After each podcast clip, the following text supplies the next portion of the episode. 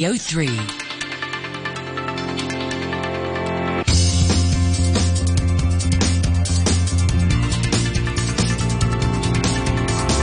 Money Talk. Good morning. It's 8.03 in Hong Kong on the final day of the week and the first day of April. This is Money Talk on Radio 3. Peter Lewis here with the business headlines. The Shanghai government has extended a lockdown in the east of the city, which covers the Pudong financial district, to nearly all of the city's 26 million residents. The lockdown in Pudong was due to be lifted at 5am today. However, the city government said late on Thursday it would lift the curbs in stages instead. Residents living in buildings where positive cases were found will remain under lockdown for 10 more days. China's manufacturing and non-manufacturing activities both slipped into contraction in March for the first time since last October. The composite PMI, which combines the two surveys, fell from 51.2 in February to 48.8, its second lowest reading on record. Hong Kong retail sales plunged in February as COVID restrictions started to bite. The value of retail sales contracted by 14.6%, the most since July 2020, and far worse than the median estimate of a 7.7% decline expected by economists. Russian President Vladimir Putin has set a midnight deadline for so-called unfriendly countries to start paying for gas in rubles. Otherwise, Russia will cut off supplies. Germany, Russia's largest EU customer, said it will not submit to political blackmail over gas imports. And President Joe Biden has ordered a record release of oil from America's reserves in an effort to bring down high fuel costs. The US will release 1 million barrels of oil per day from the Strategic Petroleum Reserve for about six months. On today's Money Talk, we're joined by Andrew Ferris from UCAP Hong Kong Asset Management and Sean DeBow of Eurizon Capital Asia. Also with us in the second part of the programme is Alan Zeman, Chairman of the Lan Kwai Fong Group. Money Talk on RTHK Radio 3. US stocks suffered their worst quarter in two years and their second worst start to a year since 2008.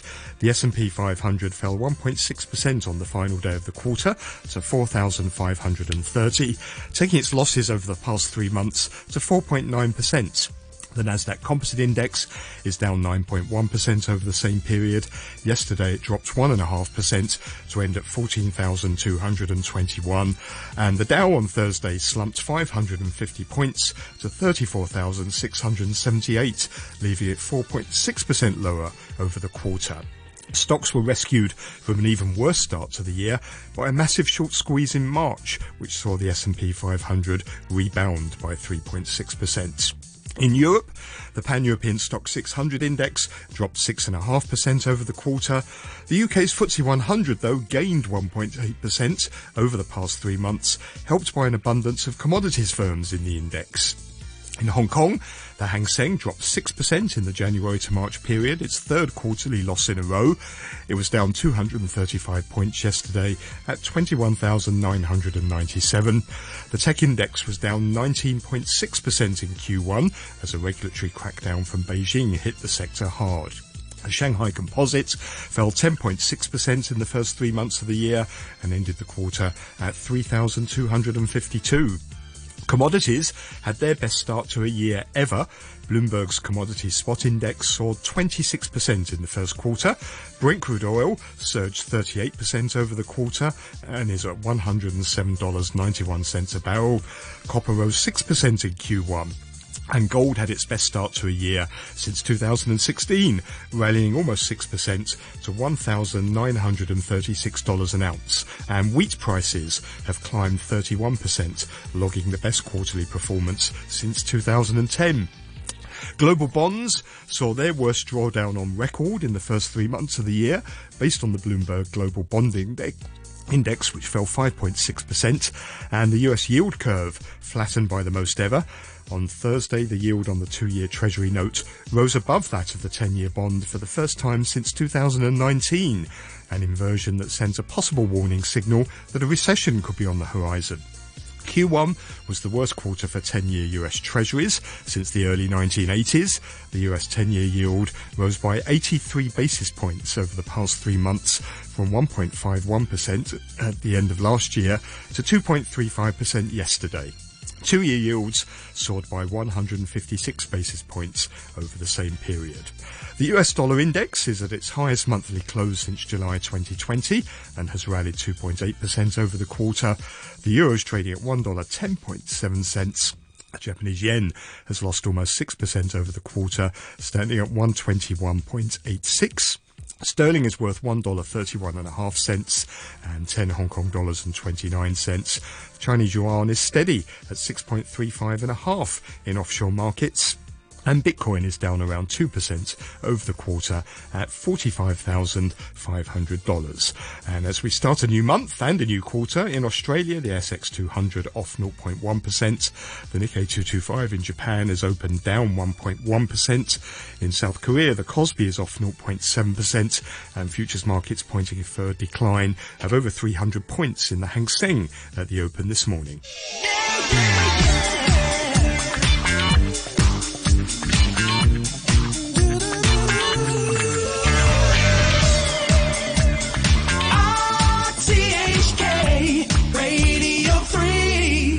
It's 8.09 and just as you thought you was about to have a good weekend, we bring you Andrew Ferris, who is uh, Chief Strategist at UCAM, UCAP Hong Kong Asset Management. Morning, Andrew. Oh, bless your little boots. You really made my day, actually. Thank you. Sean DeBow is also with us, who is Chief Executive Officer at Eurizon Capital Asia. Morning, Sean.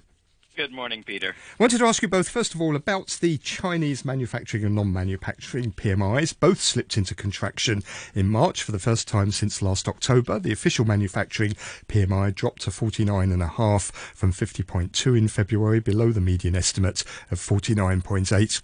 The non-manufacturing PMI slumped from 51.6 the prior month to 48.4 in March, missing economists' forecasts for a reading of 50.3. Andrew, I know you don't like PMIs, and you have a lot of warnings about uh, the fact that it is sequential data. But nevertheless, uh, this doesn't seem that good, does it? And it, it's not a good sign for where China's economy is, is heading. For a change, it's almost backwards looking rather than forwards looking because uh, given for months now the insistence on zero COVID uh, approach to, to, to the control, it's hardly, hardly surprising that uh, pessimism uh, through. And uh, the, the drops are relatively small. I mean, we have seen uh, PMIs going down from uh, the mid the, the 50 point level, which is uh, which is the equilibrium level. Now it's neither too hot nor too cold.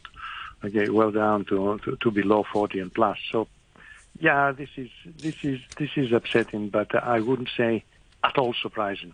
You know, the whole point of a forward-looking index is to really catch you unawares. Okay, this is so backward-looking, and it isn't. I'm, I'm being very very unfair here. That uh, I will not sit up and say, "Goodness me, look what's happened to the PMI in China." After six months of strict control over over COVID. Sean, if, if anything, um, it, the, the real situation is worse, isn't it? Because this survey covers the period of the Shenzhen and Changchun shutdowns, but doesn't cover the entire impact of the Shanghai lockdown. Peter, I think that these numbers, as Andrew said, are backwards looking. And if we look at what the markets have done, they've fully reflected this situation.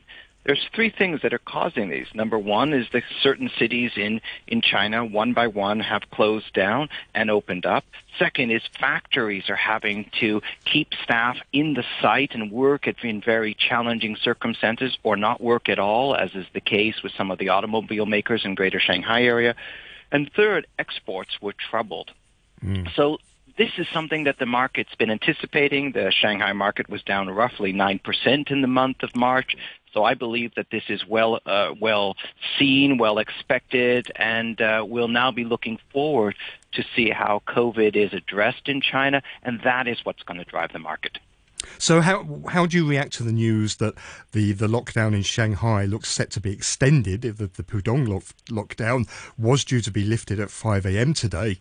However, the government said that the, the curbs are now only going to be lifted in stages rather than having this two phase approach with first the East and then the West entering lockdowns of five days each. This is only going to make the economic contraction worse, isn't it?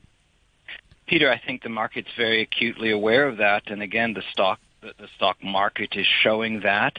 Um, the general expectation is we're going to unfortunately move from city to city, having some challenges due to COVID lockdowns, the extraordinary levels of prudence that the government is showing.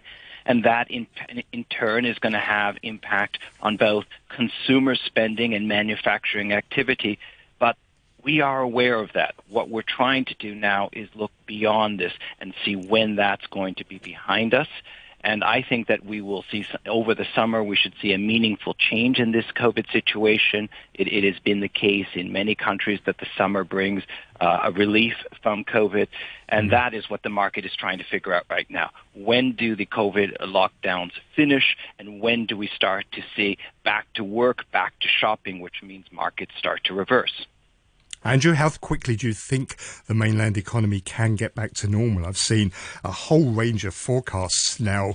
Um, about what's going to happen to GDP growth in the first quarter, ranging from 10 percentage points being shaved off of, of economic growth to maybe just uh, 1 or 2%. What, what do you think? One thing that always comforts me about the Chinese economy is that despite whatever we are collectively, well, some of us at least collectively, some of us not collectively, thinking China is not driven by, by net exports. China, net exports, I emphasize, China is driven by consumption and investment. Therefore, China is, uh, in, in, in a strange way, when it comes to GDP growth, an inwards-looking economy, which means that whatever policy measures are being taken, uh, in a sense, leaves the external sector uh, in a lagged form unaffected, in other words, where people buy Chinese goods or not, uh, continues to be there.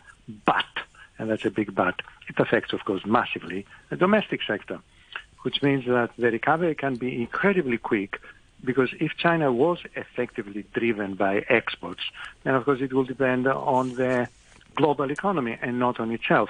I know it's a little bit of a long-winded answer, but if you tell me how quickly can it recover, I, am terribly tempted to tell you almost instantaneously again, I was lift all these, um, uh, let's say, counterproductive rules and also meaningless rules ultimately, because China cannot be a tiny, a huge lake in the middle of a colossal ocean of uh, COVID, and the lake itself supposedly is going to stay uh, unaffected. For how long? Effectively forever? Of course not. So the answer is, is yes, it can be changed around in a quarter. Okay. Um, Sean, what about Hong Kong? How, how quickly can we turn Hong Kong's recovery around with no sign yet of the zero COVID strategy being lifted? We had those retail sales data, value of retail sales uh, contracted by 14.6%.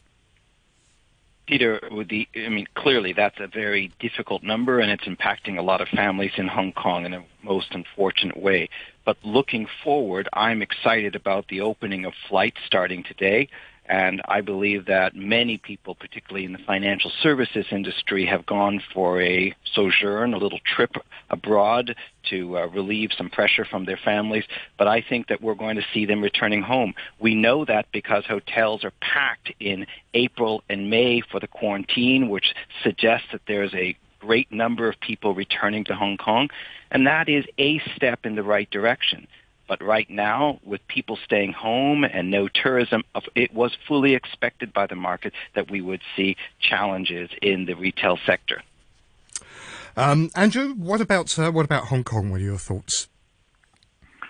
Uh, it remains exactly the same as it has been uh, before, and that is, on on one hand, one appreciates the sincerity by which the government uh, is implementing and trying to be flexible. And the second point, it always by necessity leaves out the question, for how long will this go on? And if the answer is, is till we have under control whatever that means, infections means it, it, is, it is indefinite. I'm, I'm afraid I'm not as, as hugely optimistic as far as uh, the flights uh, back are concerned. One tiny little detail that was missed out, the uh, prohibition of flights on nine specific from nine specific uh, destinations simply meant that Hong Kong uh, residents can now fly freely from UK, uh, uh, United States, France, Italy, and so on. Not everybody. Mm, that's a good point. this is very, it is very Hong Kong driven. Okay, does not mean welcome Italians, welcome Frenchmen, welcome Americans and Brits. No, sir. Okay, this is only honkies, people like myself with a Hong Kong uh, full uh, permanent ID card. Okay. Let me ask you both finally about the markets. I suppose one of the big features, Sean, of the first quarter in the markets was this sell-off in global bonds, the worst drawdown on record, in fact, in the in the first three years, and also in the first three months of the year, and also the flattening of the U.S. yield curve. And what do you take from that? So yes, right now at 2.33, 2.38, we are in a very flat uh, environment, which generally suggests that we have a recession ahead. I don't think that there is a global recession ahead because I think the U.S. economy is still strong, and I think parts of Asia continue to be strong. Without the U.S. going into a recession, we cannot go into a global recession. Uh, but there is a great deal of divergence. Just taking a look at what happened in the past, we have 14.7 decline in the A share, but we've got uh, star markets like uh, Singapore up 9%, Jakarta up 7.5%, Thailand. So there's uh, two different uh, modes going on. I think when we look forward to the coming quarter, there's going to be a great deal of focus on commodities. And the one that we're particularly excited about is agro commodities, as the Asian companies are able to grab the opportunity of the unfortunate uh, decline of production in other countries. So I think that agricultural securities, particularly uh, based in ASEAN, are very interesting. Andrew, the um, the markets are pricing in now nine rate hikes from the Fed this year. That means there's going to have to be a couple of 50 basis point ones. Is, is there the risk that the Fed is just going to over tighten now to compensate for its lack of action and tip the US into recession? Yeah, well, I don't think it's a matter of tipping into recession. I I'm quietly putting my bets to to three increases and then uh, and then perhaps a pause. Uh, this idea of uh, we're going to hit very very quickly a near three percent uh, interest rates seems to be a little bit exaggerated. And I will never cease. I'm sorry, uh, Peter, if this is my needle is stuck. Kuroda, uh, governor of the Bank of Japan, said, I am continuing with uh, quantitative easing. I will see that the two-year and the 10-year bonds are not going over. Take a deep breath. 20 basis points. Okay, mm. the third biggest economy in the world, okay, is flat out to keep interest rates to near zero. People's Bank of China cut interest rates. It's only good old USA that it is hanging on there, okay, uh, saying that we're going to go up by by mm. nine steps or seven steps or whatever it is. It's, it's a little bit it's a little bit difficult to believe without at the same time thinking that this is going to tank out completely the US dollar. And before I leave, has anybody heard this story I'm, I'm fascinated by this. I was really t- taken unawares that the ruble is going to be pegged to the to to, to the gold uh, to gold. Have you ever heard of that? like to see them or try. Okay, well, thank you both. Thank you both very much. You heard there Andrew Ferris, Chief Strategist at UCAP Hong Kong Asset Management, Sean DeBow, who is Chief Executive Officer at Eurizon Capital Asia. You're listening to Money Talk on RTHK Radio 3.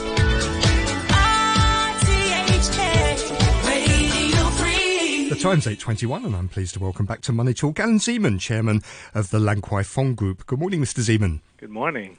Um, so today's an important day, isn't it? Bans being lifted on travel from, from nine countries, streamlined triggering, uh, triggering criteria on, on flight bans. Are you seeing light at the end of the tunnel for businesses in Hong Kong? Well, I've said that originally. I do see light at the end of the tunnel. I mean, we're expecting 2,000 uh, passengers to come back to Hong Kong residents to return home to Hong Kong after so many months, uh, and uh, it's uh, it's very very uh, anxiously everybody's anxiously waiting for the first batch to arrive, especially.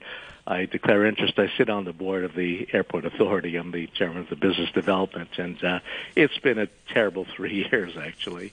And so I, I do think that uh, this will really be the start of a, a confidence building for a, for the businesses here. Um, they've been, you know, for the last three years basically we've lived with uh, alpha delta now omicron and uh, the overreaction by governments you know the closure of the borders uh, between china between uh, the internationals the fact that uh, Carrie Lam just finally admitted that international is very, very important to Hong Kong, and uh, we have to open the borders again. Um, and so the fact that the flights uh, have now been, it's a start, it's a baby step, the residents returning first. Uh, I'm anxiously waiting for the international. I'm predicting, hopefully, that uh, within maybe uh, the end of uh, maybe June uh, um, or hopefully be a, a little bit before that uh, as the uh, Omicron uh, numbers seem to be easing right now. And uh, so hopefully mm-hmm. the infection rates uh, will come down and, and uh, we can then start. I, I think if everything goes smoothly with the residents returning home first, I think um, uh, the government has on the horizon to slowly start to open up uh, for the international flights, similar to how she like she's done for April 21st, where restaurants, bar, uh, restaurants, uh, cl- uh, gyms can open up, and then uh, May 21st, uh, the bars, clubs, other premises can open up, and hopefully by June, if everything uh, is the numbers continue low and infection rates are low, that uh, we'll be back back in business. And, you, and so I think this summer, hopefully, uh, Hong Kong will be back. You, you mentioned that uh, Mrs. Lam has finally recognised that, that people's tolerance for these restrictions yeah. is fading. I'm sure you're one of the people who have told her um, that. But this is all going, isn't it, at a glacial pace? We still don't have tourists coming back. This is residents. We still don't have the borders opening. And Mrs. Lam keeps reiterating that we're going to stick to this dynamic zero um, strategy. It's all happening very slowly, isn't it? Well, it is. Uh, I mean, basically, that's we can see what uh, China, China adopts the dynamic zero. They're the ones that came up with it. Uh, in fairness, the world actually they didn't call it dynamic zero, but when the infection was was uh, happening in, in every country in the world, uh, every country was not living with it. They were doing whatever they can to suppress it, and basically China gave a name dynamic zero, which uh, was attributed to China, and Hong Kong obviously. Uh, adopted that. But uh, I think that uh, you know once it peaks and then it starts to decrease and, and businesses open up. But Boris Johnson was the one that came up with the word uh, living. Now we're going to live with it. Mm-hmm. And basically, Hong Kong starting April 21st and into May and June, uh, we will be living with it, no matter what you want to call it. And China as well. Once they open up again, when they get this uh, under control in China, uh, they'll be living with it no matter what you're going to call it. I mean, we have this lockdown in Shanghai. It yeah. seems to be going on longer than was originally intended. Should we move ahead? I mean, we could go ahead, couldn't we, with a different um, strategy? If well, China's... I think the government, I think Carrie's finally realizing. I think before it was kind of politically correct. We have to open the border with China, and in, in fairness, we were two days away from the border opening with with China uh, in, in January, uh, early, you know, in December, early January, and then Omicron hit us, and uh, and so she it was kind of uh, politically correct to uh, say that the Chinese borders, and it's true, that's our biggest trading partner, and, and uh, the Shenzhen border crossing is the most traveled border crossing in the world. And mm-hmm. so it was important that we open with China. But now that China has closed down, and, and because of the uh, infection in in China, and we don't see it I'm not sure when it can open. I'm hoping by the summer uh, they'll be able to get it under control and open up, uh, and maybe the borders will open up. But I think she now sees that the international is very, very important. Many, uh, you know, many companies are leaving, many expats are leaving, and and they have. Do you think left. they will come back? Um, I think as happened in 97, it's happened in 2003, and happened in, in 2019.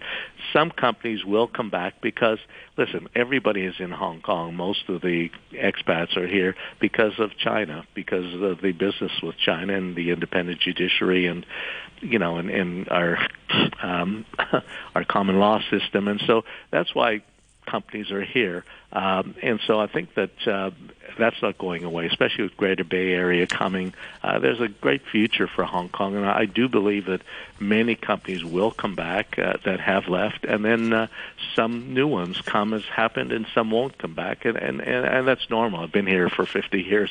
I've seen it happen over over time, so I'm pretty confident. Uh, I've said this before. I myself can leave anytime I want, can move anywhere, but I wouldn't because I really see a mm. great future for Hong Kong. I mean, Mrs. Lam says that companies leaving, people leaving, isn't a reflection of a lack of confidence in Hong Kong, which I find an, an odd thing to say because maybe the worst thing you can do is, is vote with your feet. It, it takes a lot when you've lived here for, say, 40 years to suddenly decide that you're going to take your family and leave.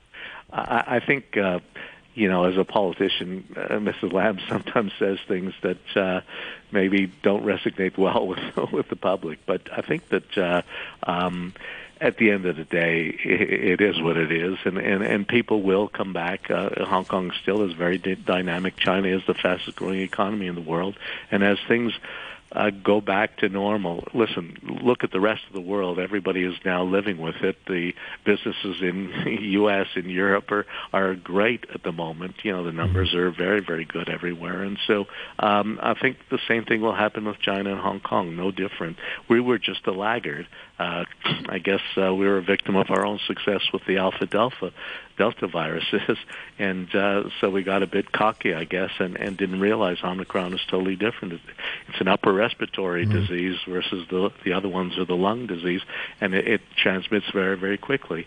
But luckily, it's not as uh, as as uh, as infa- uh, well, as as serious as the other ones and especially uh, the big problem we made is uh, we didn't have mandatory vaccination, and, and the elderly. Mm-hmm. If you mm-hmm. look at it, most of the deaths have been the unvaccinated uh, elderly in the care homes, and yeah. and and that's kind of looked bad for us, but at the moment, uh, I think we now have it under control. It is seem to be decreasing, and I do see light at the end of the tunnel. You've mentioned Mrs. Lam a lot. How how would you rate her and the government's performance over the way in which they've handled uh, this outbreak? Well. I can't really give it very, very high marks because of the confusion that uh, really public was really had had the fill of it. Uh, you know, every government official was uh, coming out with different statements, and uh, that's what prompted me to write that famous letter to, mm. uh, to Carrie, and and which went viral, unfortunately, but fortunately maybe, but it, it did work, and and I think it woke the government up, up to the fact that uh, we have to have one voice, and you can see she's on every morning at 11 a.m. I think they've learned a lot. I think for the uh, the, the election, obviously, uh, the uh, comes up uh, starts uh, this uh, Sunday. Um, the uh, nomination period, and May 8th is the election for the next chief executive. I think we've got a lot to learn from this uh, for future, uh, especially the health the health care system of Hong Kong, uh, what to do with the board, you know, the borders, the internationalism of Hong Kong. The one good thing about Hong Kong, eh, the internationalism for Hong Kong, is about three weeks ago uh, during the National People's Congress meetings in in Beijing. Uh, both uh, Xi Jinping, uh, Li Keqiang, and Han Zheng uh, warned Hong Kong that you must make sure that we keep the Hong Kong as an international financial center. Uh, and that was one of their three edicts that they, they gave to the government here. Mm. And, and so uh, the good thing is Beijing realizes, China realizes they need Hong Kong as one country, two system. And that gives me a lot of confidence. Uh. And I think the government maybe, you know, second guessed what they thought Beijing really wanted, but uh, and that's why now I think uh, you see attention has suddenly turned to the internationalism. You know, the other day, let, let, me, let me ask you. Sorry, yeah. very briefly, because we're running out of time. Let me ask you: Would you support? Uh, you mentioned the election. Would you support yep. Mrs. Lam if she decides on a new term, or do you think we need maybe a change and a different direction now? Well, I think, you know, in fairness, I think it's important. I am one of the voters, uh, the 1500 election committee. So it's Im- important to the public that uh, I really see who is running for the election and which candidates potentially will be running and then choose what I think the best candidate. If there's somebody that I think is better than Carrie, uh, then I will vote for that person. But uh, um, you know, it's hard to say at the moment when we have no candidates uh, that I know of that are that are going to be running. So oh, okay. once I understand, for the people of Hong Kong, it's important that the 1,500 elect- electors really um, make the right decision. Okay, well, thank you very much, Mr. Zeman, for coming onto the programme this morning. That's Alan Zeman, who is chairman of the Lan Kwai Fong Group. You're listening to Money Talk on RTHK Radio 3. Finally, in the markets this morning, the ASX 200 now in Australia is flat. Uh, Nikkei 225 in Japan, though, extending its losses, down 1.4%. The Kospi is down almost 1%. Looks like the Hang Seng is going to open about 300 points lower when trading gets going in ju- just under an hour this morning. Coming up after the news, COVID updates with Janice Wong. The weather forecast. It is going to become appreciably cooler uh, today, cloudy with a few rain patches. Temperatures are going to linger around 18 degrees during the day. And then those temperatures will drop further to a minimum of around 13 degrees uh, on Saturday. And the temperature right now, 19 degrees, 92% relative humidity. Strong monsoon signal is in force. Times 8.33. Here's Andrew Shorosky with the half hour news. Thank you, Peter. The western half of the mainland's financial hub, Shanghai, has gone into lockdown, the start of the second phase of a plan to curb the spread of COVID. Aaron Tam reports. The eastern part of Shanghai has been locked down since Monday, with the stay at home measure originally planned to be lifted at 5 a.m. today. However, the city government said late on Thursday it would lift the curbs in stages instead. Residents living in buildings where positive cases were found will remain under lockdown for 10 more days. Those in the same compound or neighborhood will face shorter extensions. Now, the residents of the areas west of the city's Huangpu River will have to stay at home until next Tuesday. This has prompted residents in those areas to scramble to stock up on groceries. A risk consultant says police have had difficulty filling vacancies since the 2019 social unrest when they were on the front lines of tackling anti government protesters. Steve Vickers, CEO of Steve Vickers and Associates, says it's smart to widen the pool of re- recruits to outside Hong Kong. He was commenting after the force announced that permanent residents could apply for police jobs without having lived here for at least seven years. Mr. Vickers said in the current economic climate, people might be looking for a more secure job or iron rice bowl. It'll bring people with different experiences, maybe better language skills if they've been picked up from universities around the world, at least at the inspectorate level. And I think it'll help fill the slots. We're approaching, I think, a very serious international recession.